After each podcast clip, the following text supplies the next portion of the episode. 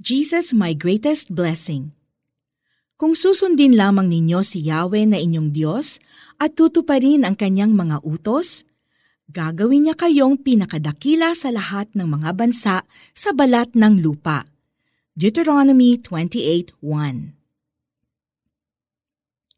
Sa Deuteronomy 28.1-14, in-emphasize that all these blessings will come to those who obey God. God's people will be blessed in the city and in the country.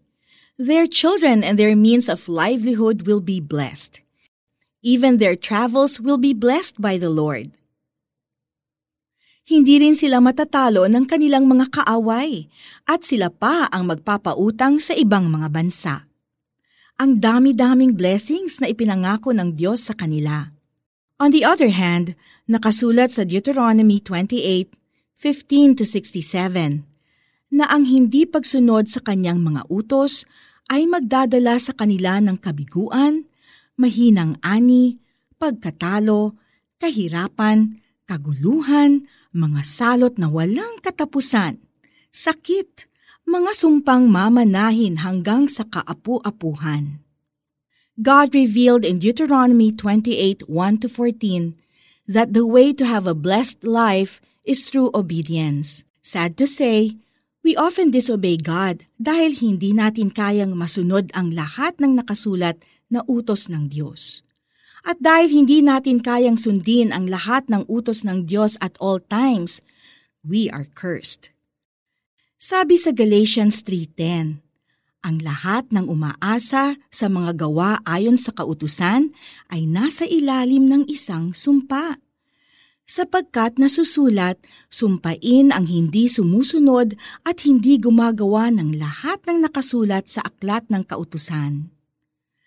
Buti na lang, Jesus Christ obeyed for us.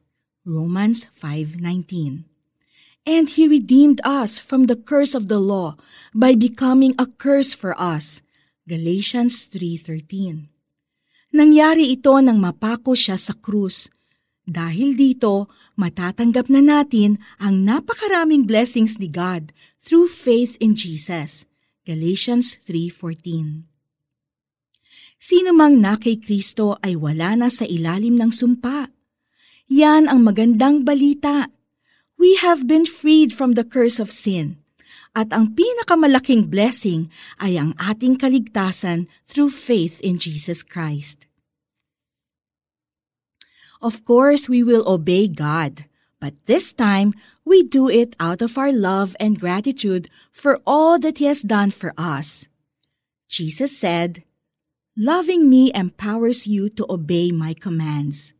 John 14:15.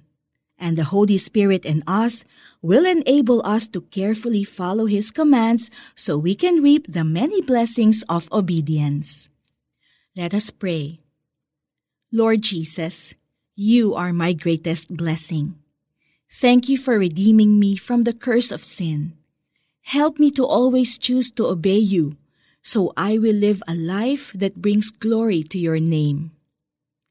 For our application, worship and thank God who has blessed you with many blessings through His Son Jesus Christ.